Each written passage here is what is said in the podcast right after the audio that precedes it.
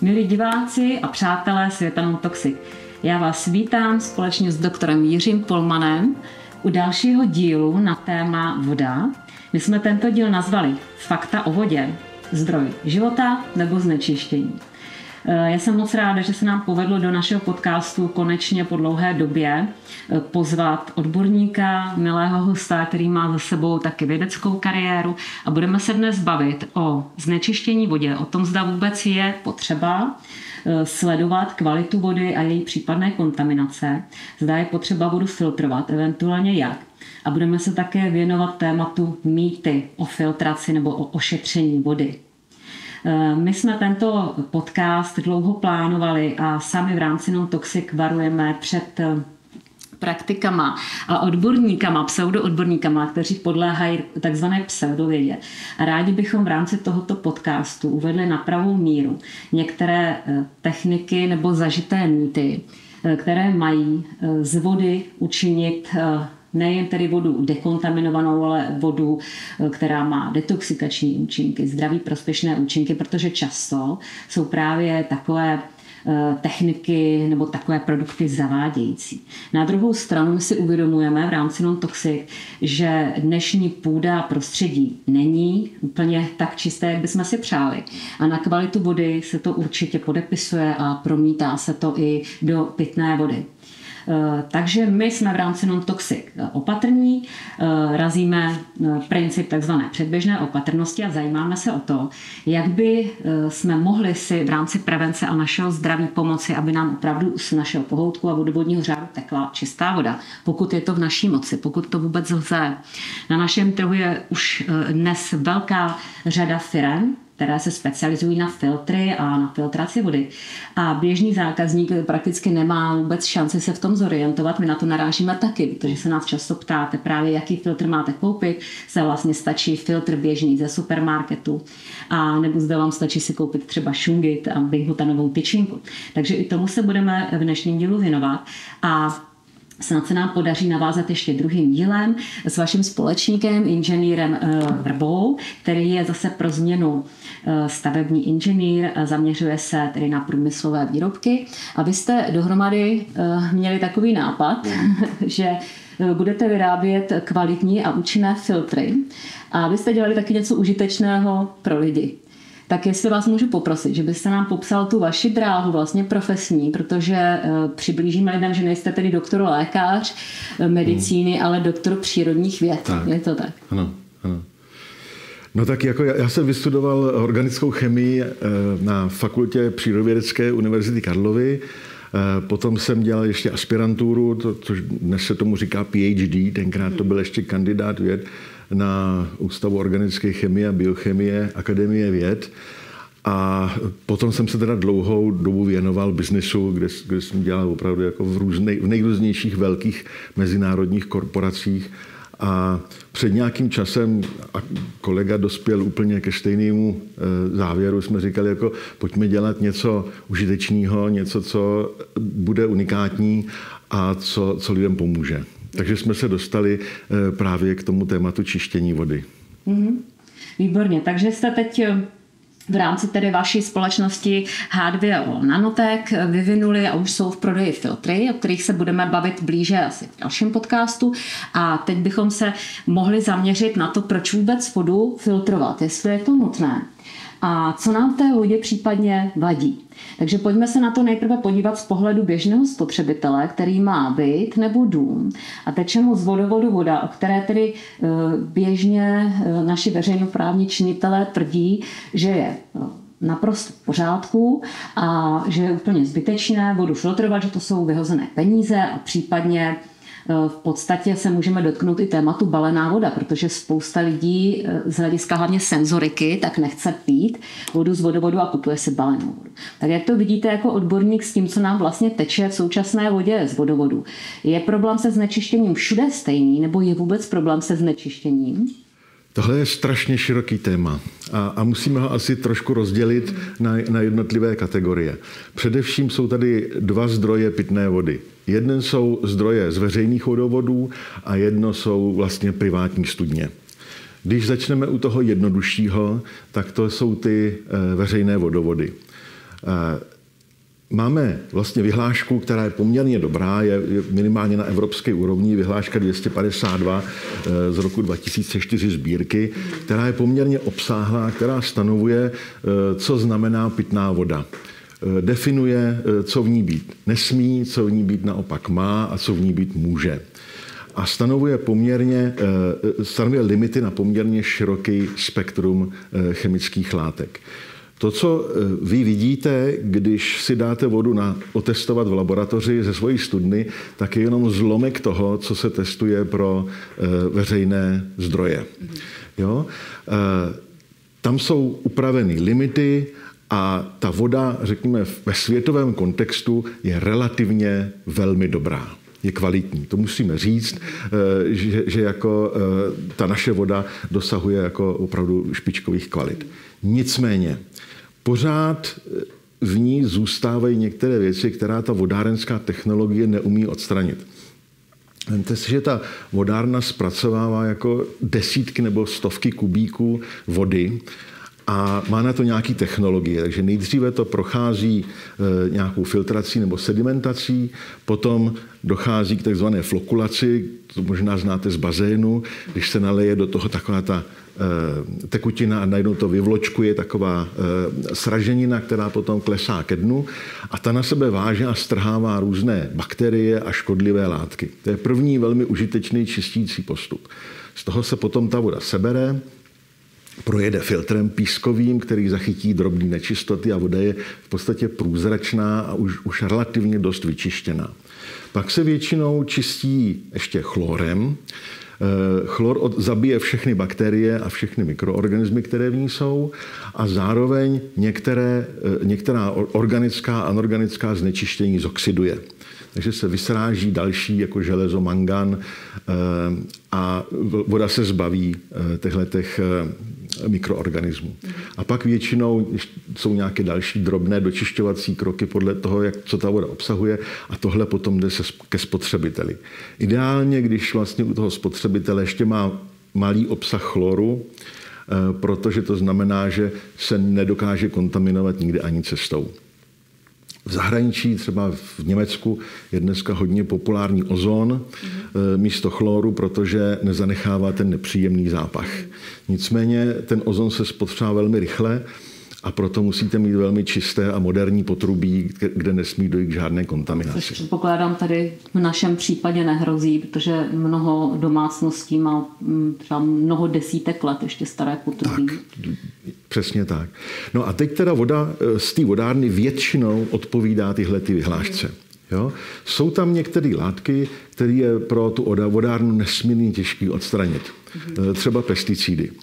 Část pesticidů se odstraní při té flokulaci, při tom vystrážení, část se odstraňuje na, na uhlím aktivním, který tam většinou taky bývá, ale, ale e, ta absorpce není dokonalá a jsou oblasti, kde těch pesticidů je ve vodě relativně dost. Mm-hmm. Pořád odpovídá to normě, většinou, ale v roce 19, 2017 provedl státní zdravotní ústav měření eh, pesticidů ve vodě a zjistil, že jakýmsi způsobem, to znamená málo nebo víc, je kontaminant tři čtvrtě eh, zdrojů v České republice. Hmm, to znamená, jenom čtvrtina lidí pije hmm. vodu bez pesticidů. Hmm. Jo?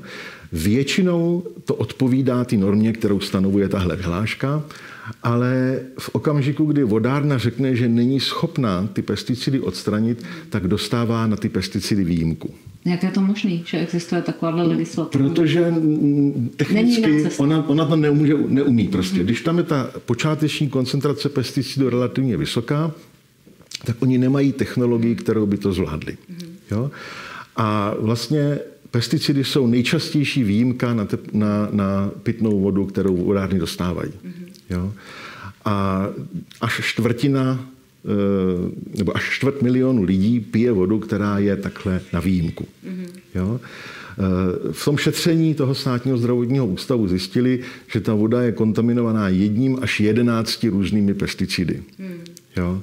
A samozřejmě, to byste asi očekávala, že nejhorší znečištění je v těch nejúrodnějších oblastech, kde se pěstuje kukuřice, hmm. řepka.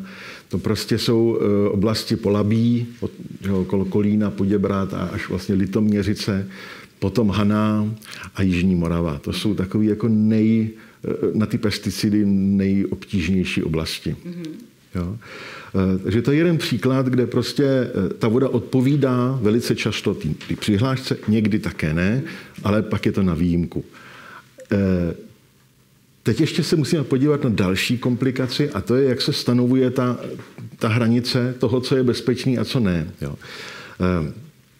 Vlastně už od 19. století se měří takzvaná toxicita. Mm-hmm. To znamená, že se prostě podává ta látka eh, buď to nějakým buněčním kulturám nebo živočichům a sleduje se, eh, jestli po ní umírají. A v okamžiku, kdy se stanoví taková dávka, že, že prostě neumírají, tak se řekne, tohle to je dávka bezpečná. Pak to je akutní toxicita. Pak se jim podává dlouhodobě a když ty organismy nezemřou, tak se řekne, že to je i chronicky. I dlouhodobá expozice je OK. Všechny tyhle ty hodnoty, které jsou v té normě, odpovídají těmhle těm expozicím pro chronickou, akut, eh, pro, pro chronickou toxicitu. Ale pak máme další látky, které fungují jako tzv. hormonální disruptory. Jo? Eh, to vlastně jsou látky, které nasedají na stejná vazebná místa jako naše hormony v těle, který řídí vlastně celý metabolismus.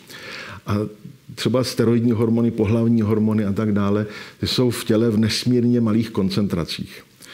A stejně tak ty hormonální disruptory fungují při koncentracích, které jsou hluboko pod jejich eh, toxicitou.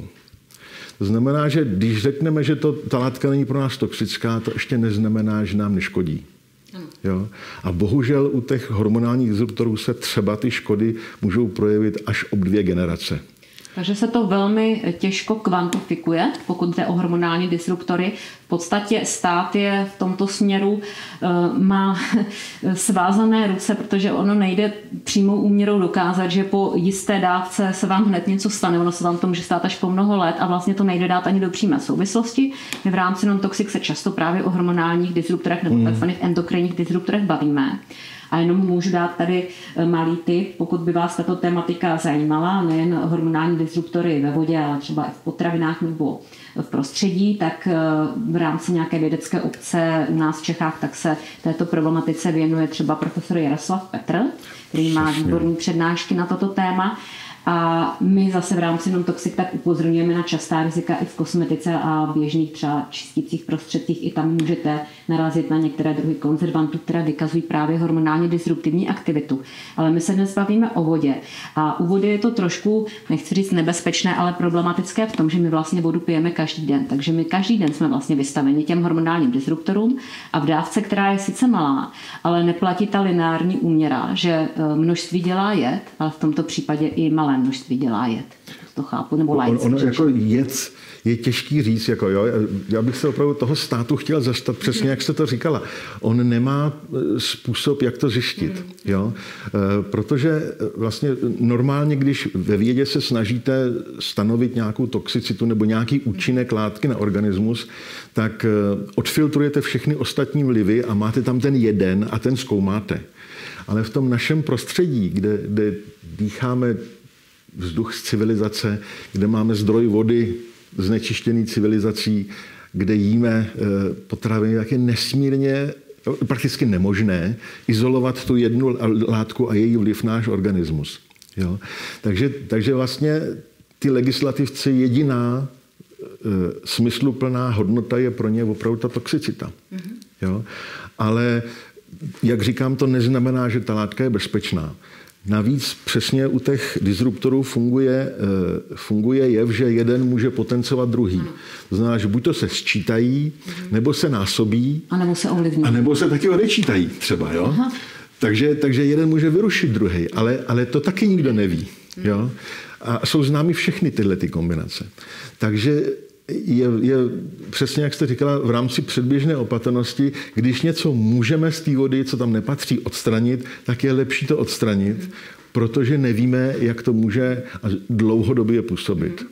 Takže to jsme narazili na tyto zdroje znečištění, což je tedy hormonální disruptor, pesticid, některé pesticidy jsou přesně, taky kategorie hormonální disruptory, ano, ano. ale v zásadě tam potom lze sledovat ještě jinou třeba toxicitu u nich. A jsou tam ještě jiné kontaminace nebo látky, které nám mohou vadit ve vodě, které vlastně proniknou tou vodárnou a tou technologií, určitě, která čiští. Určitě. Jednou, jednou z věcí, která je teď relativně jako e, nová, jsou ty mikroplasty. Hmm. Jo, e, kde vlastně jsou to nepatrné částečky plastů, které se uvolňují vlastně stárnutím plastů, případně jejich potřebováním, praním typicky umělých textilí, jako polyester, hmm. přesně polyamid, nylon, všechny tyhle věci vlastně vytvářejí e, nakonec tyhle ty struktury a ty také tou technologií procházejí a na ně tahle norma třeba nepamatuje. Hmm. Jo? Takže tam se měří různé zákaly a tak, ale, ale oni některý z těchto těch mikroplastů jsou i průhledný. Mm-hmm. Takže to vlastně tím zákalem se nedá změřit. Mm-hmm. Jo? A samozřejmě zase během flokulace mnoho z nich se odstraní, eh, během filtrace na, na, na písku se mnoho z nich odstraní. Jako ne, že by se neodstranili, jo, ale ta technologie na ní není stavěná a prostě některý projdou. Hmm. Ono ostatně problematika mikroplastů, tak co já to sleduju, tak se komunikuje mm, pro spotřebitele nebo veřejnost jenom posledních několik pár let. Nevím, jak dlouho to sledují vědci, ale v podstatě ještě asi není vyvinuto Eh, pro veřejnost eh, nic, kde by se dalo sledovat, jak na tom z mikroplasty jsme. Jako ví se o té problematice, ale běžný spotřebitel, který by si chtěl vlastně nechat udělat analýzu vody, tak ani nemá šanci zjistit, kolik tam čeho má a jak moc mu to škodí. Přesně, přesně. Protože já jsem zmínil, že ta vyhláška eh, stanoví i třeba testování celé řady látek, ale tyhle ty testy jsou pro normálního spotřebitele nedostupné. Mm-hmm. Jo? Ty, ty se dělají pouze pro ty vodárny. Mm-hmm. Kdybyste přišla a řekla do laboratoře vodní a řekla, že chcete otestovat pesticidy, mm-hmm. tak vám pravděpodobně řeknou, že na to nemají vybavení. Mm-hmm. Jo? E, takže, nebo, nebo jo, tam těch látek je opravdu hodně. To jsou tři, dvě stránky látek, které jsou v tom zákoně specifikované, které se testují. Jo, to tady můžu ukázat. Jo, třeba tohle jsou, tohleto jsou prostě látky, na které se to testuje. Dvě stránky toho jsou. Jo? Ale to jsou prostě jenom ty profesionální nebo ty, ty, ty uh, čistírny vod pro, pro veřejnost. Mm. Ale když máte studnu, tak tohle to nikdy nemáte šanci zjistit. Takže mm, myslet si, že když mám vlastní dům, vlastní studnu, že jsem v bezpečí, je to bezpečná zóna, tak ještě nemusí být úplně chytrá strategie. K těm studnám jsme se ještě ani nedostali, to jsme pořád ještě v té obecní vodě. Ty studny jsou ještě o něco obtížnější kategorie, protože tam máte ještě tam vlastně berete vodu přímo ze země, která neproběhla těmahle čistícíma cyklama.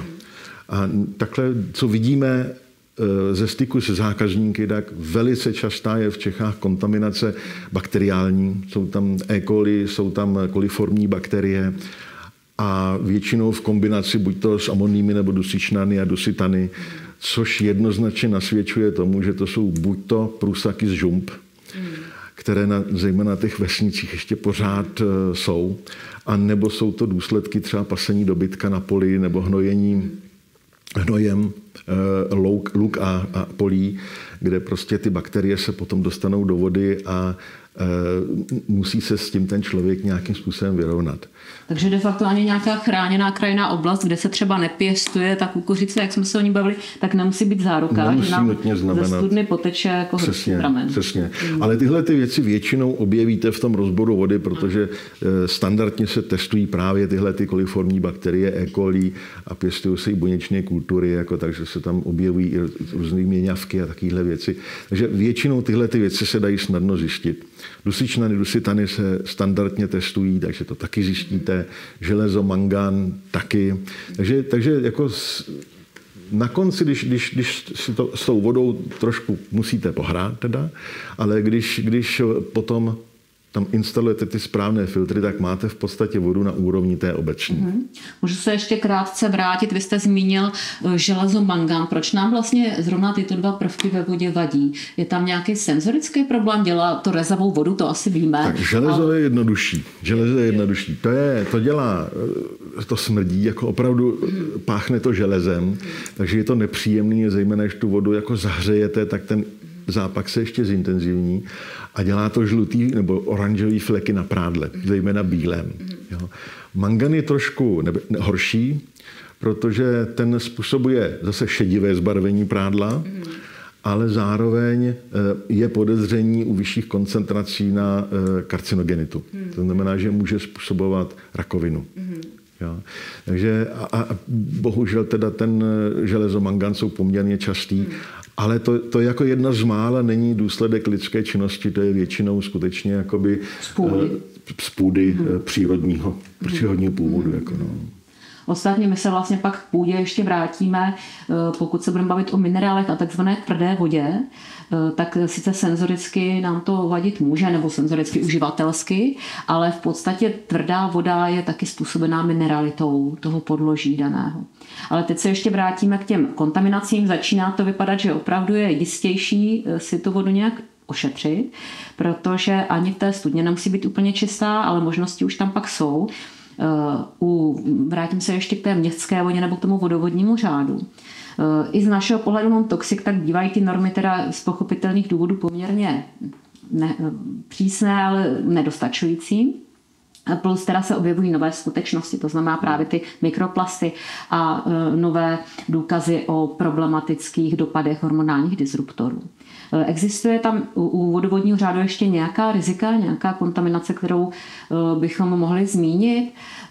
Dost často lidi zmiňují právě problém chloru. Hmm. Chlor nám vadí jenom senzoricky, nebo nám může v té vodě Eh, vlastně způsobovat nějaká zdravotní rizika. Jedná se vlastně o dezinfekční látku, že? No většinou to, co cítíte z té vody, už není chlor, jo, protože ten chlor reaguje právě, jak jsem říkal, jednak se používá na oxidaci a jednak se používá na dezinfekci. A zejména během té dezinfekce on reaguje s tou živou hmotou, zejména s bílkovinama, eh, za vzniku chloramínů. A ty mají takovýhle ten charakteristický zápach, který cítíme z té chlorované vody. Takže to už jsou chloramíny, Nicméně ten chlor nachloruje i různé další jiné věci a ty už taky nemusí být úplně zdravé. Mm-hmm. Jo?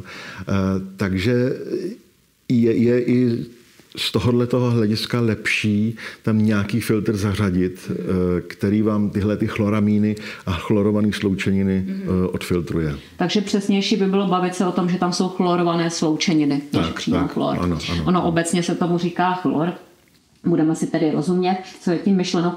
A e, když už jsme ho zmínili, můžeme v krátkosti jenom ještě osvětlit problematiku, e, jak lze chlor, co se traduje, jak lze chlor z pitné vody odstranit, nebo tyto sloučeniny. E, I kvalitní filtr je jasný, to je i pro nás volba číslo jedna ale ty běžné babské rady nechat vodu odstát nebo vodu převařit. E, bývá to častý právě, tak vidím jako u důchodců, kteří jako nejsou ještě naučeni přemýšlet o filtraci vody, e, že pokud ta voda je pro ně takhle senzoricky nepříjemná, tak ji nechávají odstát. E, vyeliminujeme tím vlastně z té vody ještě něco kromě chloru, nebo je to vůbec jako chytrá praktika a technika, aby jsme z té vody udělali něco zdravějšího a pitelnějšího? Pokud tam ten chlor je jako skutečně chlor, tak, tak to pomůže. Na ty chloraminy to pomáhá jenom podmínečně. Mm. Tam se jich odstraní relativně málo. Ale samozřejmě tím delším stáním tam zase můžou naopak narůst ty bakterie. Jo, takže jako eh, my to stání nemáme úplně rádi, zejména když to stojí jako v teple, eh, kde je optimální, optimální podmínky jsou pro, pro rozvoj těchto mikroorganismů. Jo. Eh, takže to převaření je asi o něco efektivnější, ale zase ty, ty odstraníte jenom ty látky, které zapáchají, ale ne ty, které nesmrdí a které tam, které tam zůstanou, které mají tak vysoký bod varu, že se tam prostě nedostanou přes těch 100 stupňů z té vody pryč. A my se taky primárně chceme bavit o tom, že eh, nejen eh, senzorika je důležitá o vodě, ale právě to, co my nevidíme a co nám může ve vodě škodit. A k tomu už dneska jsou opravdu tvrdý data a fakta. Eh, dobře, tak eh, teď už je jasný, že kontaminace vody se děje, jednak vlivem teda nějaké průmyslové činnosti, znečištění z půdy, eh, plus teda naší vlastní lidské činnosti, protože kromě těch zmíněných látek mohou se do vody dostat třeba i zbytky léčiv, zbytky hormonální antikoncepce, o tom se často baví právě v souvislosti s hormonální disrupcí a případně je schopná třeba každá čistička odfiltrovat třeba zbytky naší domácí chemie, čistící prostředky a podobně, prací prášky. Většinu ano, ale zase, zase ne všechno. Jo. E, v té vodě skutečně dneska už jsou jako neskutečné věci. A třeba taková jako perlička z odpadních vod v Praze se zjišťuje, e, jednak se zjišťoval e, kolik procent obyvatelstva má COVID, protože to byl nejrychlejší způsob, jak diagnostikovat COVID. Bylo to rychlejší než, než PCR testy, takže se to dělalo z vody, z, z toho, co tam vlastně ty lidi eh, vymočili, tak, tak, se, tak to bylo kontaminované. A nebo se z, z pražské vody se třeba dá zjistit, kolik je v Praze lidí, kteří zneužívají drogy. Hmm. Jo, a máte to velmi jasně ohraničeně. Třeba e, kokain je na Vinohradech, v Holešovicích je, je prostě Mariánka. Jo. Jo. Takže si to nemusíme kupovat, jako pokud bychom chtěli. Když budete pít jo, přesně. No tak to nás teď nechytejte za slovo, ale e, prakticky e, to, co my vymočíme do kanalizace, tak do jisté míry v malém stopovém množství, tak v podstatě i pijeme, protože... Pije to někdo jiný. Pije to, a tak, pije to někdo jiný, že dnešní technologie jako přefiltrovává odpadní vodu. Takže zase opět se vracíme k tomu, že chytré je e, svěřit moderní technolo- nebo vodu do rukou moderním technologiím, které už dneska dokáží tu vodu dekontaminovat. Eh, pojďme ještě v krátkosti zmínit eh, téma balená voda, protože mnoho hmm. lidí jistě napadne, když chápou nebo tuší, že voda z vodovodu buď jim nechutná, nebo už si narazili na data, že to není úplně eh, nejlepší řešení, tak si vlastně kupují vodu balenou, případně vodu kojeneckou. To se tváří jako voda naprosto bezpečná spotřebitelsky. Máte na to vy jako odborník nějaký názor? Nebo Zase je to, je to jenom půlka té historky. Jo? Když se ta voda čerstvě stočí do té lahve, tak skutečně je v pořádku a je to, za co se vydává.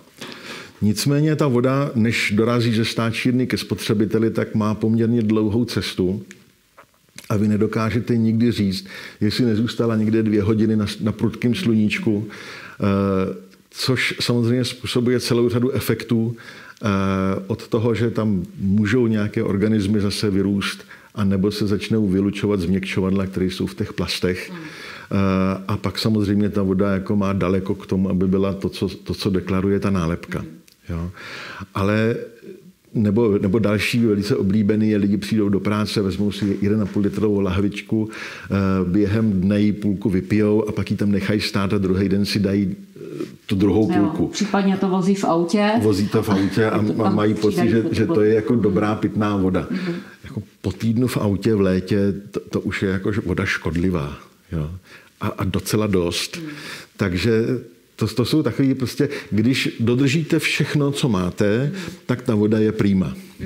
Ale, ale běda, jak se s tím začne zacházet jinak, než je doporučeno. Jo. A nad tím v podstatě nemáme vůbec kontrolu. A nad tím máme velmi omezenou hmm. kontrolu. Jo. Protože ta distribuce je se tady, Je hmm. jasný, že voda v plastu teda není ideální řešení, ale co třeba minerálka ve skle? Je to lepší, ale zase pít to každý den v objemu, v jakém je potřeba pít. Přesně. Teď je otázka, jestli, jestli mluvíte o minerálce nebo o vodě. Mm-hmm. Jo?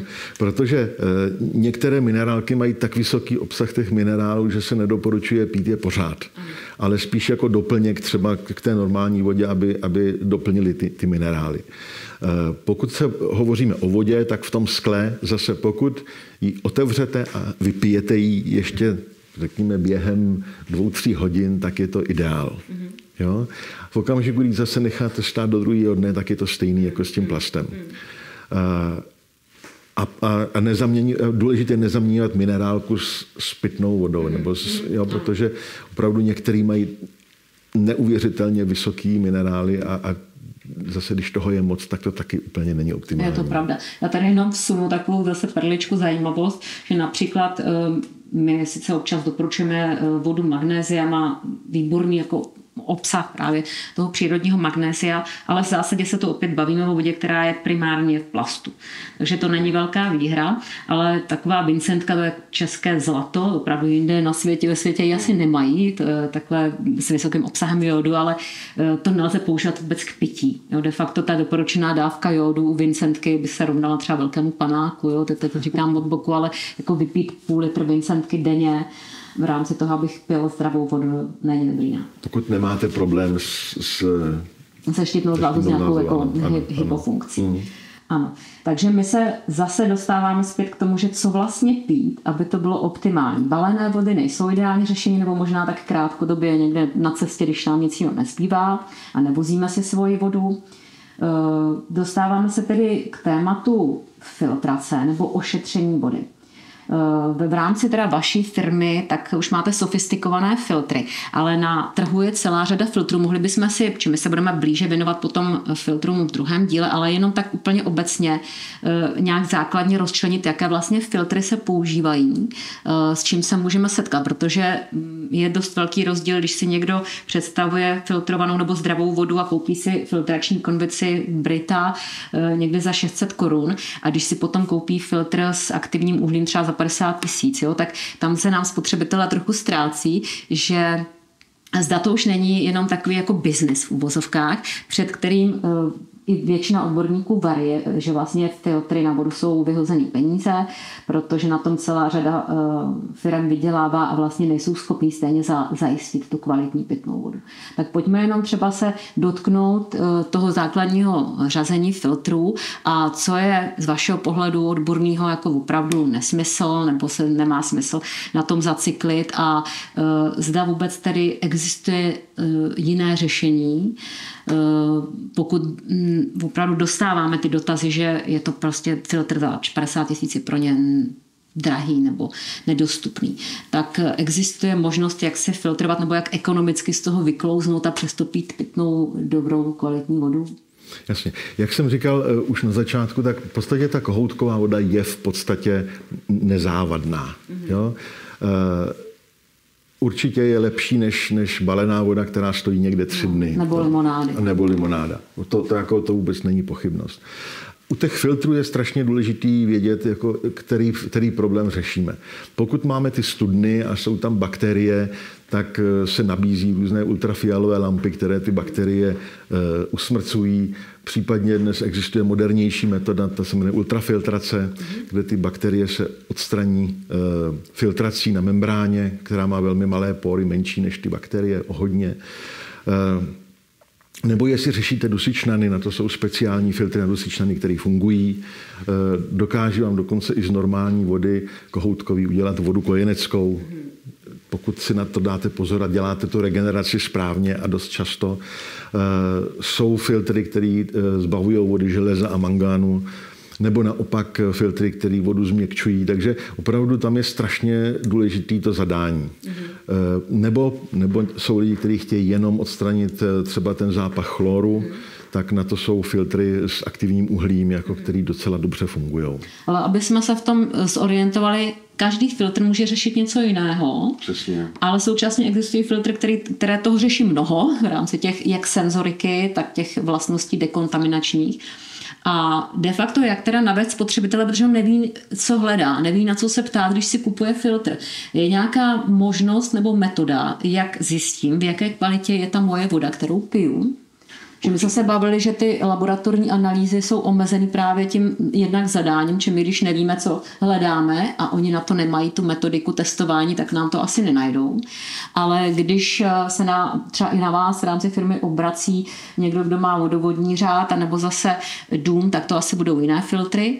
Ale jak vlastně zjistím, co chci odfiltrovat té vody? Jasně. Eh, No, my neříkáme lidem, co, co mají chtít odfiltrovat. Mm-hmm. Jo? To, je, to je vždycky jako velmi nebezpečný. Když, když jsou to majitelé studny, tak jim řekneme většinou, začínáme tím, že je požádáme, jestli by nám mohli zaslat eh, rozbor vody. Mm-hmm. A už To je první vodítko, bakterie jsou, nejsou, prostě tvrdost, dusičnany a tak dále. Pak víme nějakým způsobem minimálně, jak do toho, jak do toho začít. Když se nám ozývají lidi, kteří mají připojení na Eh, městský vodovod nebo obecní vodovod, tak většinou řešíme buď to právě ty mikroznečištění jako mikroplasty nebo, eh, nebo ty pesticidy nebo zápach vody.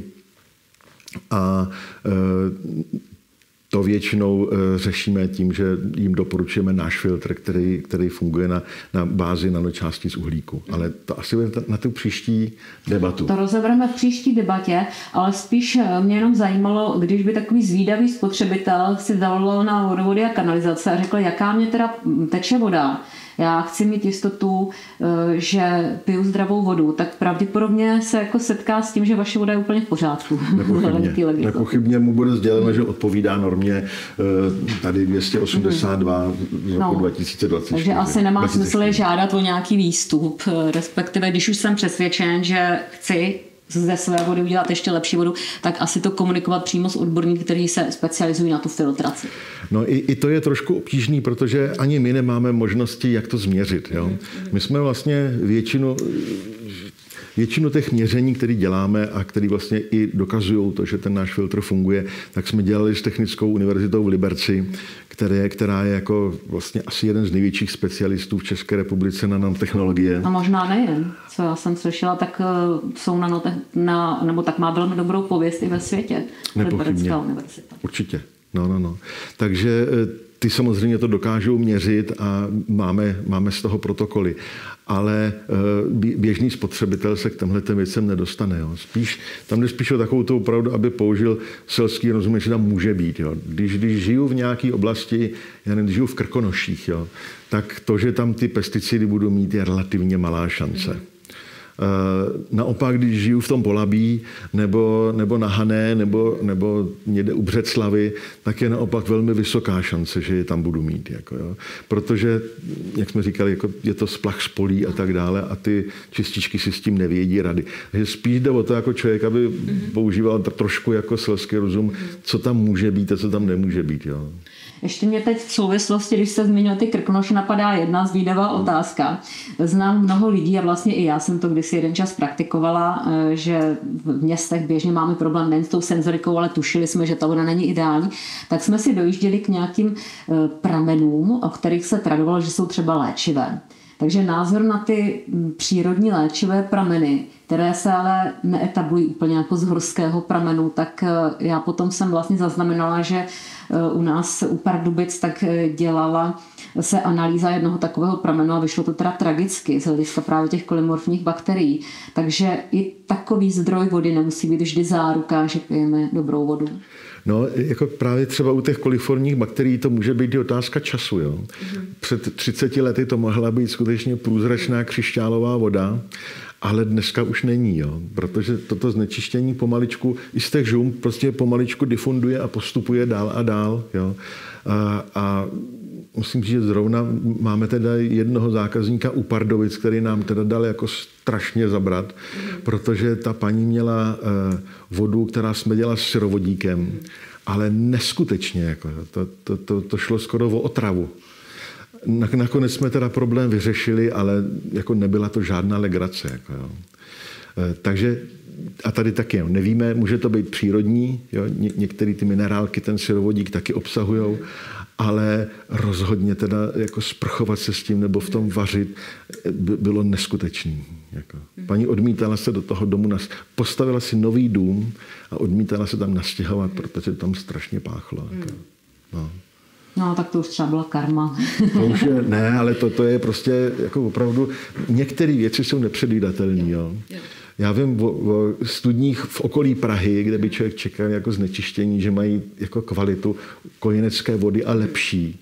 A zase naopak, když se to seběhne špatně, tak v oblasti, kde by to člověk nečekal, tak eh, tam z toho teče opravdu jako neskutečná směska hmm. skoro všeho. Takže asi nemá smysl následovat uh, ty rady na internetu, uh, kam si jet pro vodu, protože jednak hm, jak tu vodu vlastně pak doma skladovat, i kdyby uh, byla velmi kvalitní z toho horského pramene, tak hmm. je to otázka jako na pár dní a Přesně. už to může být kontaminovaný.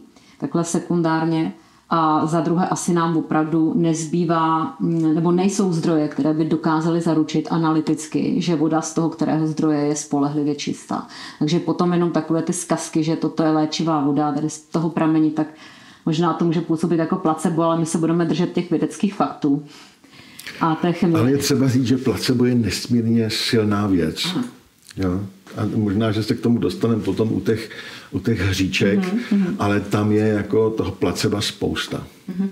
Jo. Jo, jo, je to pravda, my se k tomu placebu dostaneme právě, jakmile se narazíme na mýty, a já teď přemýšlím, ještě bychom se mohli v krátkosti, pokud jde o ty filtry, zmínit o takzvané reversní osmoze.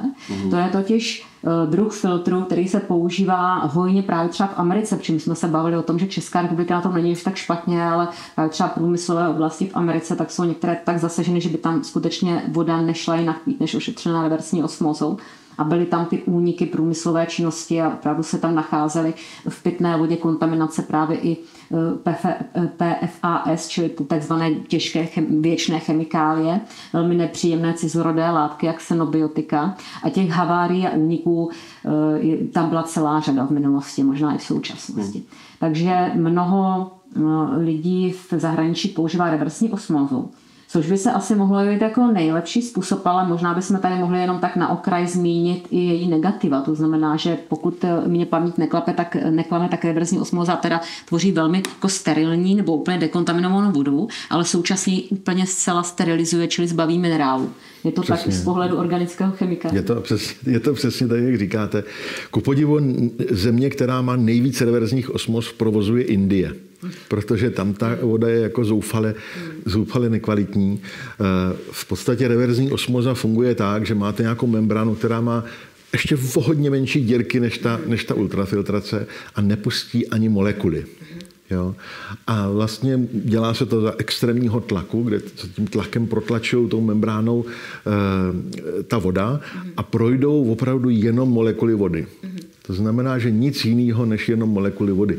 A v podstatě produkt reverzní osmozy je v podstatě destilovaná voda. Jo?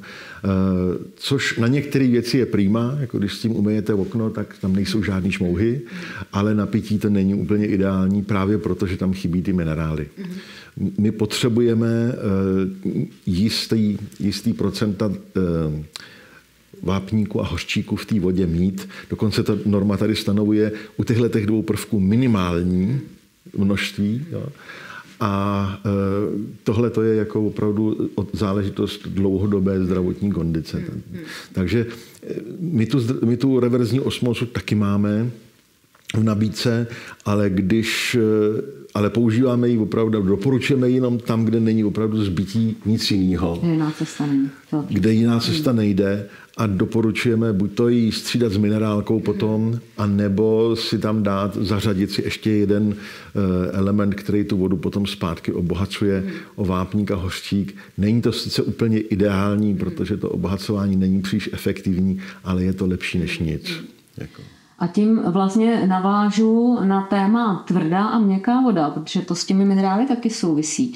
A my často dostáváme dotazy, moje voda je příliš tvrdá, jak ji změkčit. A teď teda vnímám to tak, že není ideální úplně tu vodu změkčovat, je to dobrý právě pro praní a že se nám netvoří ten vodní kámen ale eh, změkčují vaše filtry nebo co obecně filtry eh, vodu tak, aby už to eh, nebo aby to nebylo ještě pro tělo nebezpečný, že už tam ty vlastně minerály nejsou? Určitě ty moderní filtry na změkčování vody eh, si můžete naregulovat eh, stupeň toho změkčení. Jo. Eh, ku podivu ta tvrdá voda nejvíc vadí, nebo tak ku podivu, tvrdá voda nejvíc vadí tam, kde se ta voda ohřívá. Mm-hmm. To znamená konvice, bojlery, pračky, myčky. Mm-hmm. To jsou, to jsou ty kritické místa, které mají ty zahřívací spirály, na kterých se ten kámen usazuje který je ničí. Eh, většinou z tvrdé vody nebývá dobrý ani čaj a, a kafe. Ale za to jako napití je vynikající. Tak v tomhle stavu syrovým tak, je, tak vlastně nemá konkurenci. Ale jak říkáte, pokud člověk změkčit vodu potřebuje, a velice často to potřebuje právě kvůli těm technologiím, tak dá se nastavit stupeň změkčení u těch, u těch lepších přístrojů, mm. takže nemáte tu vodu úplně demineralizovanou. Mm. Určitě. Pokud jde o konkrétní filtry, my se o nich budeme bavit příštím díle, takže pro Eh, tuto část podcastu opouštíme téma filtry. Eh, řešení tady je. Já sama se přiznám, že vlastně od vaší, filtry, eh, od vaší firmy filtr mám a vlastně tak my jsme i jako navázali spolupráci a jsem za to moc ráda, protože po té době testování filtru, kdy já jsem vlastně vás objevila prakticky náhodou sama díky svému těm svým rešerším a tému svému pátrání, tak musím opravdu nezávisle říct, že je to nejlepší voda, jakou jsem kdy pila. Děkuji a nejsem sama, kdo to tvrdí. Eh, takže jsem velkým fanouškem vlastně té vaší technologie. Eh, ale chci teď jenom říct, aby jsme vlastně se potom v druhém díle dostali k tématu kvalitní filtry, tak vás jenom navést, že opravdu filtraci, filtraci kvalitní za vás dneska nikdo neudělá, stát se o to nepostará. Musíte se zajímat sami a vybrat si sami. Ale pojďme se teda zmínit o tom, co opravdu nefunguje, aby jsme vám trochu pomohli a navedli vás kam se rozhodně neupírat, nebo kam neupírat svoji pozornost a čemu nevěnovat peníze a e, naději.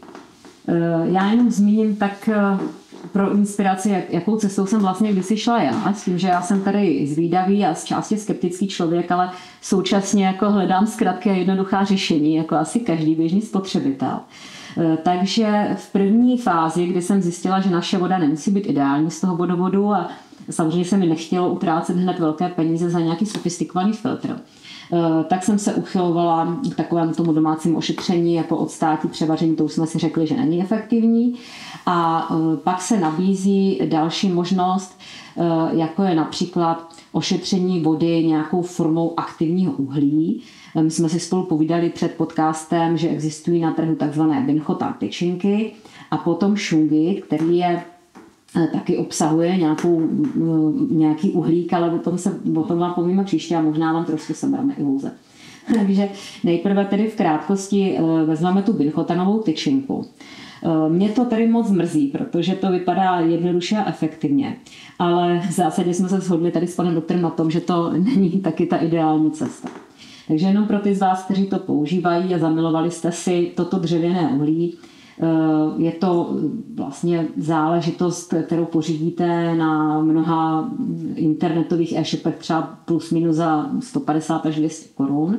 A traduje se, že se má tedy uložit do nějaké láhve, karafy a že vám tu vodu e, prakticky zbaví chloru, ale i těch kontaminací, o kterých jsme se bavili, čili pesticidy, herbicidy, a že to, tak, že to takto činí třeba po dobu 3 až 6 měsíců což by bylo možná jako nejjednodušší řešení. Těch dvě stovky na půl roku vypadá jako uživatelsky friendly.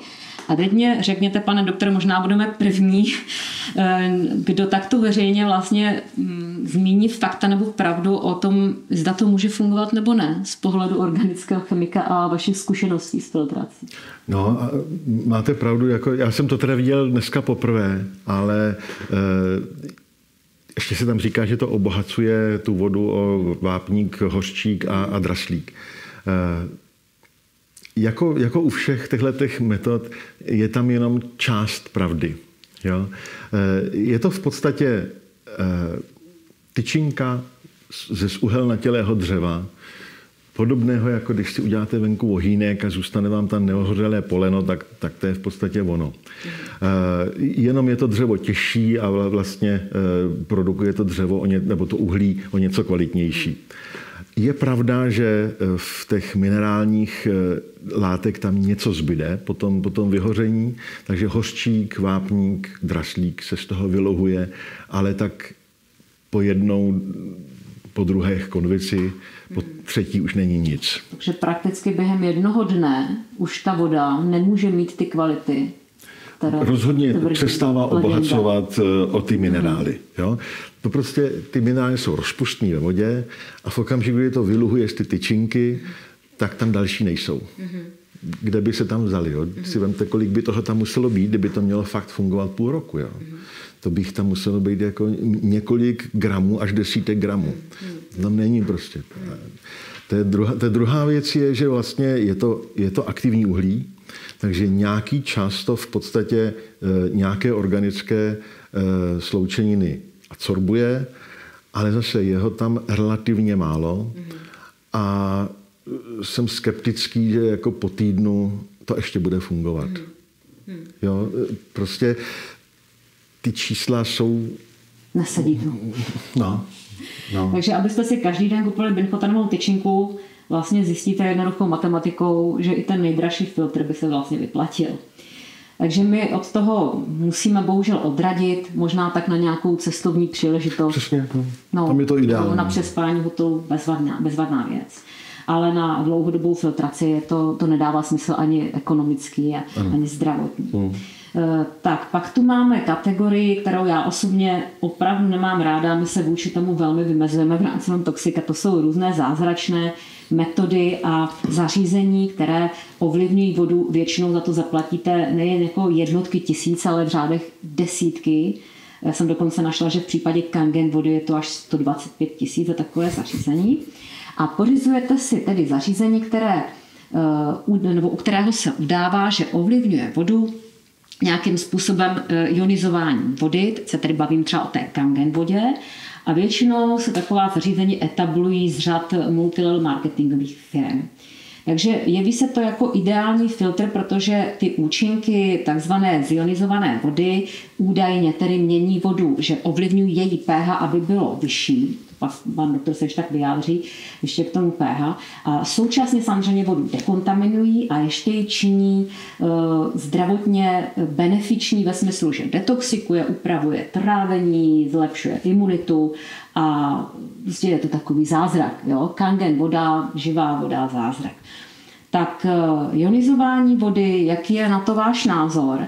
Eh, pak v této kategorii vlastně máme asi i filtry nebo zařízení, řekněme, které používají molekulární vodík, jako vodík a úprava vodíkem.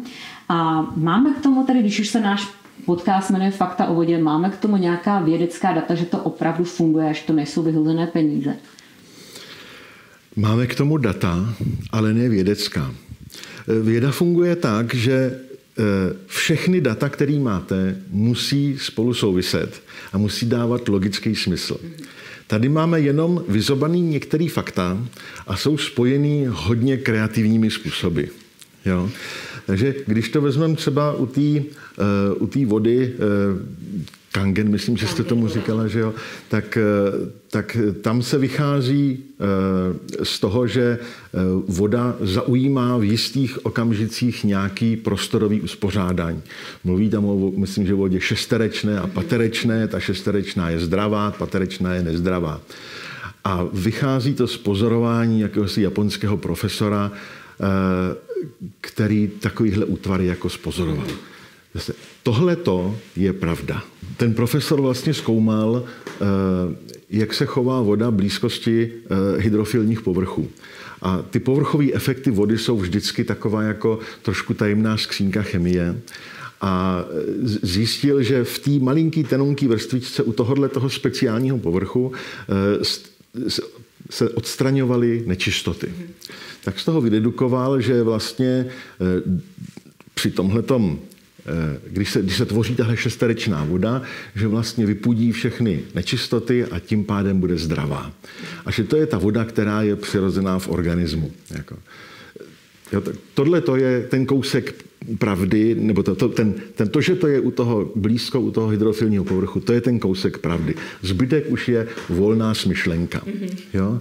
Takže Proto, už to není ani pseudověda, ale opravdu to jsou mýty. Jo? Ano, ano. Hmm. Protože jako vody, molekuly vody spolu interagují takzvanými vodíkovými mustkama a jsou to reakce, nebo jsou to, jsou to jako uskupení velmi rychlá. Jo? Ty, ty, ta voda mění uskupení eh, v, v podstatě 10 na minus pátou sekundy.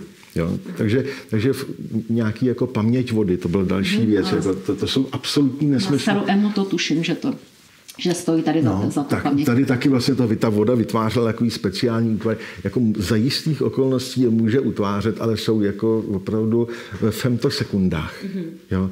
Okamžitě zmizí, jakmile se vytvoří, tak zase zmizí, protože ta, ta dynamika je, je úplně někde jinde. E, že je v organismu nějaká jiná voda, to se ani zjistit nedá, hmm. protože v organismu vlastně voda není. Tam jsou to vždycky všechno roztoky. Hmm. Jo? Tam žádná voda není a nikdo ji nedokáže nikdy změřit. Hmm. Navíc buňky mají buněčnou membránu, která je lipofilní, není hydrofilní. Takže tenhle ten vývod, i kdyby byl pravda, tak pro buňku nemůže nikdy platit. Hmm. A tak dále, a tak dále. Jo? To, to je prostě totální. Takže je to ohýbání eh, některých eh, vědeckých zjištění, a vlastně většina těch prodejců se e, opírá o studie, které jako ale ani nemůžete ověřit nebo nenajdete. A nebo to jsou jenom tyhle střípky a nedá se to už do souvislosti. Tak my předtím teď varujeme, že opravdu pokud je o kangen vodu, zionizovanou vodu, takzvanou levotočivou, pravotočivou vodu, e, vodu i s tím molekulárním vodíkem, tak e, z pohledu nejen teda odborné veřejnosti, ale vlastně i selského rozumu, tak nedává smysl za taková zařízení vyhazovat peníze, když tady existují technologie, které opravdu té naší vodě eh, dokáží zabránit nebo dekontaminují tu vodu a dokáží učinit pitelnou, ale za i mnohem menší zlomek ceny. Eh, pokud se bavíme o těch mýtech, častá, eh, já teď to nerada říkám, že to je mýtus, protože jsem s tím sama prošla, mm. sama jsem jako do vody strkala kde co. Eh, ve víře, že mě tu vodu dekontaminuje a nějak obohatí. Takže pochopitelně existují takové ezoterická doporučení používat různé drahé kameny. Mm. Já jsem si taky strkala křišťály do vody, přiznávám se. Eh, estetický zážitek to udělá, Krás. ale chtěla bych upozornit, možná mě ještě doplníte z pohledu chemika, že on takový surový nebo minerál, který si koupíte někde ve zdravé výživě a strčíte křišťál, dejme tomu růžení, strčíte si ho do vody, tak eh, on než vlastně přijde k vám eh, jako k spotřebiteli, tak on prochází taky nějakou úpravou. A většinou vůbec nemá ani chemicky schopnost cokoliv s tou vodou provést, ale spíš třeba do ní něco nepříjemného uvolnit. třeba vlivem toho zpracování, té horniny nebo toho Můžete mě tak u toho, u toho křišťálu tam, to, to je naprosto neškodná věc. Jako, mm. jo. Tak, takže tam, tam se nemusíte ničeho obávat, asi klidně do té eh, do tý dejte. Toho můžeme vypadá zůstat, to, ale s tím, že nemůžeme očekávat, že ono nám to neublíží, ale současně nám to moc nepomůže. Ametist taky vypadá to krásně, mm. ale rozhodně to nepomáhá. Eh, to, co jste zmínila vy, to je speciální případ takzvaného šungitu, hmm. který je tady taky velmi populární. To je kámen z Ruska, z Karelské oblasti, který údajně obsahuje 30% fulerénu, což je zase další forma uhlíku, taková jako sférická, vypadá to jako fotbalový míč trošku, když se tam to podíváte. E, nicméně a, a tyhle fulerény mají v, v chemii skutečně jakoby zázračné vlastnosti. Jo. Ale zase je tam několik těch ale. První věc je, v té chemii mají zázračné vlastnosti pouze fulereny, které jsou rozpuštěné ve vodě, nikoli jako kus, kus kamene. skupenství. No. Kus kamene. Za druhé, těch fulerénů tam je neskutečně málo. Mm-hmm. Jo? E, obsahuje ten, ten šungit nějaký obsah uhlíku, mm-hmm. udává se obvykle okolo 30%, ale může jít až třeba jenom k jednomu procentu. Mm-hmm. A to já jako spotřebitel nemám to šanci vůbec šanci, zjistit. To nemáte, možná je černější, mm-hmm. jo, ale, ale to je tak všechno, nemáte šanci to zjistit. Druhá věc je, že skutečně ten šungit má jakousi schopnost eh, třeba ty eh, těžké kovy absorbovat. Mm-hmm. Nebo některé organické sloučeniny taky. Jo? To je pravda. Jenomže když to vezmete, on tam v té zemi leží už miliony let. Mm-hmm. A za tu dobu, celou tu dobu tyhle ty minerály absorbuje. Mm. Takže je eh, popsáno několik publikací vědeckých, že když hodíte ten šungy tak, jak přijde, když ho hodíte do vody, tak uvolňuje kadmium, nikl, měď, arzén, prostě všechno, co je na něm navázané, protože to tam utváří rovnováha. A poměrně dlouho. Jo? Takže všechny ty vědecké publikace, které většinou jsou ruský teda, hmm. a ne z Moskvy, ale z různých jako provinčních hmm tak vždycky, když se podíváte do těch publikací do detailu, tak zjistíte, že oni ho většinou něčím aktivují. Mm-hmm. Buď toho promývají kyselnou chlorovodíkovou předtím, než než dojde k nějakým jako pokusům dalším, nebo ho žíhají na 800 stupňů, nebo ho eh, dávají nějaký, nějakou jinou aktivační metodu, kde ho zbaví těch starých zátěží. A pak teprve může fungovat tak, jak funguje v přírodě. Jo. Ale to se s těma šungitama, které se tady prodávají, ty nejsou aktivované hmm. ničím. Takže oni tam jenom vytěží eh, ten minerál, nějak ho opracují. Hezky ho ohladí, no. Tak, a i kdyby ne, kdyby to byla jenom ta drť, protože vím, že se prodává třeba i samotná drť, hmm. ale v podstatě neprojde technologicky tou aktivací, která by mohla z toho kamene učinit něco, eh, co může zase mít vliv na vodu. Jo, respektive tak. zůstává v, té původní, v tom původním surovém stavu, který je nacucaný eh, věcma, který nám spíše škodí. A on tedy to pak do té vody může vylučovat? Ano. Hmm, takže vlastně Aspoň ze začátku určitě. Hmm, hmm. Později se stane neškodným, když dojde k nějaký rovnováze, ale ze začátku to skutečně spíš škodí, než prospívá. Jo. A když se, když se zase, když se podíváte do detailu ty ruské publikace, tak drtivá většina z nich je očištění odpadních vod, nikoli pitné vody, hmm, jo, kde jsou nějaké jako vysoké koncentrace nějakého třeba těžkého kouva a oni to s tím zachytávají, nebo nějaké ropné látky. Jo.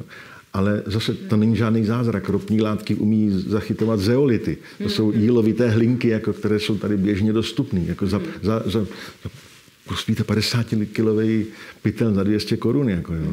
To prostě není žádný zázrak. Jako, no. no mimochodem zeolity jsou i častou součástí právě některých druhů filtrů. Že? Se o tom budeme příště bavit. Zeolity, stříbro, hmm. aktivní uhlí. Eh, v případě teda firmy H2O a Nanotech jste vsadili hlavně na to aktivní uhlí. Eh, jenom tak ještě, aby jsme to, či teď z hlediska toho šungitu to vlastně hmm. souvisí. Aktivní uhlí je tedy z vašeho odborného hlediska v pořádku a opravdu má tu absorpční schopnost eh, detoxikační pro tak, ty kontaminace. Tak, Takže to má, může. protože má obrovský povrch. Je, je vlastně neuvěřitelně porovitý a v, okam, a v těch pórech jsou takzvaný vazebný místa na ty nečistoty. Jo. Eh, ale zase je tam ale. Jo. Eh, ten problém je, že vlastně to funguje, když to uhlí může s tou vodou být v relativně dlouhém kontaktu. Ten chlor to, to odstraní rychle, ale když chcete nějaký opravdu organický znečištění, tak to tam musí zůstat stát. Kdo dělá, kdo pálí slivovici, tak tam taky dává to, to uhlí a nechává to tam stát několik hodin, než to začne fungovat. Jo. E, tak podobně by to mělo být i s tou vodou, protože tam potřebujete spoustu času, aby ta voda, všechna voda, co je v tom objemu, aby zalezla do těch skulinek a měla šanci být absorbovaná. A ten trik, který v tom našem eh, filtru vlastně funguje, je to, že my jsme vlastně to, to dřevění nebo to aktivní uhlí rozložili v podobě nanočástic na celý povrch a všechny jsou dostupné okamžitě. Takže vlastně to funguje při průtoku, eh, kde to uhlí opravdu nemá šanci tak rychle to vyčistit. Ta sorpce je relativně pomalý proces. A my tím, že jsme vlastně vytvořili strukturu z nanočástic, která je celá na povrchu, tak jsme tu sorpci jako řádově urychlili. Mm-hmm. Jo, to, to, to je vlastně eh, celý to tajemství toho našeho filtru. A ještě jenom pro doplnění, protože my dost často dostáváme dotazy, vlastně to souvisí i s naším tématem a s tou předběžnou opatrností. Měli bychom se, nebo neměli asi, jo, předpokládám, ale vy, vy, vy otázka, zda nemohou být nanočástice pro nás nebezpečné, protože dost často se spekuluje, že to je taková ještě neprobádaná oblast, že mohou pronikat tam, kde, kam nemají pronikat a tam nám třeba působit problém. A je to taky v případě toho aktivního uhlí, nebo máme tou technologií už ošetřeno, že se nemůže prostě dostat ta nanočástice tam, kam nemá? Tak eh, nejdřív řeknu, že nanočástice jsou úplně všude. Mm-hmm. Když používáte plynový sporák, mm-hmm. tak vlastně eh, to černý dno, který máte na hrnci, mm-hmm. to je plný grafénu a uhlíkových nanotrubiček. Jo? Máme ho všude. Dokonce našli v, eh, ve Francii, dělali výzkumy a našli uhlíkové nanotrubičky v, v plicích kojenců, mm-hmm. který bydleli blízko letiště. Mm-hmm. Jo? Takže to je první věc. Druhá věc je, máte pravdu, je to ještě poměrně neproskoumaná oblast a proto je třeba zajistit, aby ty trubičky nebo aby se, ten, aby se ta nanočástice neuvolňovala. Jo? A vlastně to je to unikátní řešení, který jsme navrhli, nebo který, který používáme, je, že vlastně ty částice jsou navázané na substrátu a nemůžou se z něho uvolnit. Eh, máme tam ještě dvojitou pojistku, kdyby náhodou se uvolnili, tak tam máme ještě nanotextílii, která, ho, která ty částice zachytí jako filtr. Takže máme tam vlastně jakoby dvojitou ochranu a rozhodně e, můžeme říct, že se ty nanočástice neuvolňují do té vody. To bychom si nikdy nemohli dovolit. Jako jo. Výborně. Čtyři roky jsem hledala vlastně kvalitní filtry a opravdu jsem se bála třeba nanočástic stříbra, že mnoho filtrů používá stříbro, ale i ty zeolity a jenom je tak v oko, na okraji se ještě o zeolitech zmíníme možná v tom příštím podcastu, ale uh, zeolity vlastně pro lajka přeloženo to jsou vlastně díly nebo nějaký ano, půdní. Je to, je to speciální druh dílu, ano. ano. Mm-hmm. Mm-hmm. Takže oni pro nás vlastně mohou pracovat, ale současně taky není asi ideální, když se příliš uvolní z toho filtru, pokud by ta technologie nebyla uh, učiněna tak, že by ty, ty, ty, ty zeolity většinou nejsou v, v nanorozměru, to jsou mm. jako normální jo, takže zrnka, zrnka hlíny, no. takže je to relativně snadný mm. způsobit, aby neprocházely. Mm. Jo, ale zase musí to být jako, eh, ten zeolit musí být odborně udělaný, aby se z něho, protože taky je podobně jako u toho šungitu, on může mít na sobě něco navázaného a je třeba ho aktivovat před Já se na to ptám právě z důvodu, že víme z naší skupiny a od naší odborné garantky inženýrky Hrbňákovi, že ona je velmi opatrná při používání zeolitu, se to často používá eh, i třeba v kosmetice, v rámci drogérie eh, a oni právě bývají často kontaminované eh, těžkými kovy. Hmm. Přesně. Takže i z tohoto důvodu mě osobně tím selským rozumem dává větší smysl právě ta technologie s aktivním uhlím. No takže my jsme teď možná vzali iluzi mnoha těm důvěřivým nechci říct ezoterikům, ale tak jako alternativně smýšlejícím spotřebitelům, kteří používají právě eh, šungy, ta eh, křišťál, ale ten si asi ponechat můžete eh, pro ten estetický dojem, ale asi úplně to není ideální dekontaminace pitné vody. A možná bychom ještě mohli v rámci tady těch mýtů tak se zmínit o té levotočivé a pravotočivé vodě, že my jsme vlastně pořádně nevěděli, co to znamená. A tak jsme googlili a dost často právě ty, ti prodejci prodávají jakési zařízení, že tvrdí, že voda, která nám teče z vodovodu, také jaksi znásilněná tím potrubím a, a tou cestou od pramene e, technologiemi do našeho kohoutku a vlastně stává se levotočivou a levotočivá voda je tedy pro nás téměř smrtelná, už nás ta voda pomalu zabíjí. A jejich zařízení, třeba formou různých čipů, nebo se používá nějaké spinování, ovlivňování vody, ale především je to teda formou nějakého zařízení, drahého samozřejmě, tak dokáže z té levotočivé vody učinit pravotočivou. A ta už je pro nás, pro nás prospěšná, samozřejmě zbavená všech dekontaminací. Lze vůbec nějak technologicky toto obhájit, nebo z pohledu odborníka chemika, jako je to blábol, nebo je tam taky nějaké zrnko pravdy na to? Jako eh, z hlediska chemie Eh, se, se používá vlastně slovo spin pouze jako, jako symbolický označení, jestli se elektron, eh, nebo jestli, jestli, eh, jestli jaderná částice rotuje doleva nebo doprava, ale ani to není pravda. Jo? To, je, to je spíš taková jako pomůcka a to ovlivnit nejde. A, a rozhodně jako spin vody vůbec si nedu představit, co si pod tím mám představit. Jako, jo. Takže je to neobhajitelný jako z pohledu vědy. Voda, kterou máme v sobě, je úplně stejná voda, jako, má, jako, jako je všude jinde, akorát obsahuje něco jiného. Ale to H2O e, prostě tam je. Jo. Mm-hmm. Včera jsem taky koukal na nějaký mýty, ještě e, se prodává e, přístroj, který vyrábí H3O2, mm-hmm. Jo, což by měla být taky jedna z těch živých vod. Mm-hmm. To, ano, říkají, živá, živá voda. Jo. Zase je to úplný nesmysl. Jo. Je, to, je to vzatý z něčeho, pravděpodobně to nějak souvisí s tou zásaditou vodou, eh, protože eh, ve vodě, voda, voda normálně, molekula vody normálně částečně disociuje ve vodě, nebo takhle, když je, tak se rozštěpí na, na H plus a OH minus. A to OH minus, aby, aby, protože jsou to separované elektrické náboje, tak se snaží kompenzovat se, aby, aby nebyly tak, jako, aby se zase okamžitě přitáhly. Tak se takzvaně hydratují, že se nabalují na ně částice, takže známe H3O plus a vlastně H, eh, H3O2 minus. Jo? Nebo H, H, jo, ano, H3O2 minus. Jo. Ale to, oni tam to minus už nemají mm-hmm. a tvrdí, že taková molekula taková neexistuje prostě. Jo. Výborně, takže jsme si ty mýty trošku teď... No a zásaditá voda, ještě na to jsme ano, zapomněli. zásaditá voda. Tak nejlépe, nejzásaditější vodu si připravíte, když do ní nalijete obyčejný louk sodný. Ale to nedoporučujeme pít. To je sodný, to, čili hydroxid sodný. My z non-toxic používáme hydroxid eh, sodný, nebo známe, nepoužíváme, ale používá se třeba na čištění odpadů. Eh, je to žíravina, která vás může i poleptat, eh, nedoporučuje se ani ty výpary vdechovat.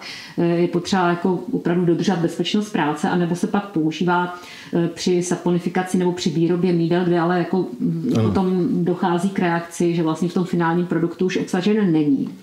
A upra- skutečně se používá v chemii jako na úpravu pH, protože je jako nejzásadnější asi v rámci tak. tohoto průmyslového použití. No ale... Mm, to bych ale rozhodně nikomu neradil. To, teda, jako, jo. to je spíš takové jako, eh, když, když dovedete tu eh, tu, tu argumentaci tak, ad absurdum, tak se dostanete k takovýmhle doporučení. Jo.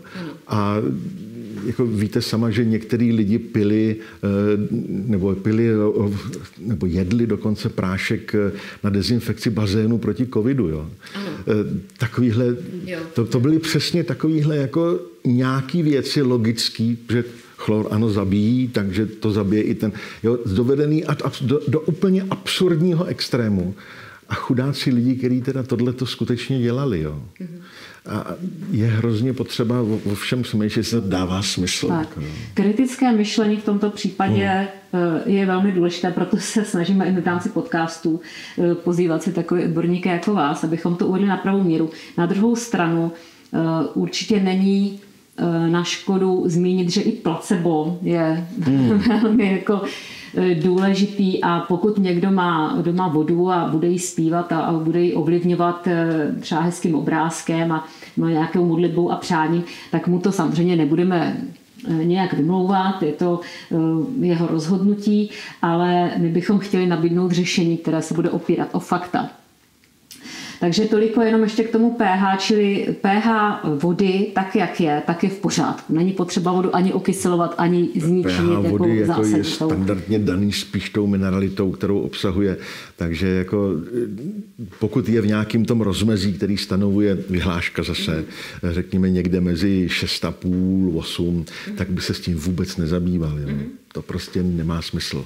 Mm. Uh, a nějaká zásaditá voda nebo, nebo voda s, s, s, nízkým, vysokým redox potenciálem, to jsou všechno jenom eh, to jsou všechno nástroje k tomu, abyste prodala přístroj, který nepotřebujete.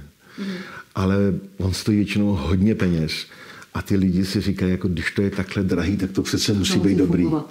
Hmm. Musí to fungovat, jo. No, nemusí. Hmm. Tak přátelé, nepodléhejte manipulaci a tvrzením, která nejsou podložená fakty, anebo se tak jenom tváří. My se snažíme vám přinášet eh, informace komplexní, eh, která vám mohou eh, ve vašem zdraví být prospěšná, protože je důležité nepít vodu, která je kontaminovaná tím naším znečištěním lidským, lidskou činností, ale současně není potřeba utrácet příliš velké peníze, že třeba v případě firmu HD, od firmy HDO Nanotech, tak eh, jsme se shodli s přítelem na tom, že eh, je ta cena hm, prostě uživatelsky dostupná eh, proti té běžné nabídce, nebo určitě minimálně jako v průměru, jako nějak se neliší od toho, co se běžně nabízí v rámci trhu. No a my se určitě příště ještě pobavíme s panem inženýrem přímo o konkrétních filtrech, o tom, co bychom mohli doporučit, jak vlastně se ta filtrovaná eh, voda liší od nefiltrované, co můžeme očekávat, co naopak třeba neumí filtry, abychom na to koukali střízlivě a my se na vás budeme moc těšit. Já eh, chci ještě hodně vám poděkovat, pane doktore, eh, za vaši ochotu se s námi podělit o znalosti a i o váš ten laskavě střízlivý pohled, jo, že neodsuzujete ten, to naše laické vnímání, protože opravdu pro nás je těžké se orientovat v těch odborných informacích a hlavně v tom, co se běžně na trhu udává jako funkční. No já vám hrozně děkuji za pozvání a doufám, že aspoň některým divákům to přišlo zajímavý a bude to pro ně užitečný. Určitě ano a budu se těšit znovu na setkání. Vy se mějte moc krásně a pijte zdravou vodu a dobrou vodu. Naschledanou.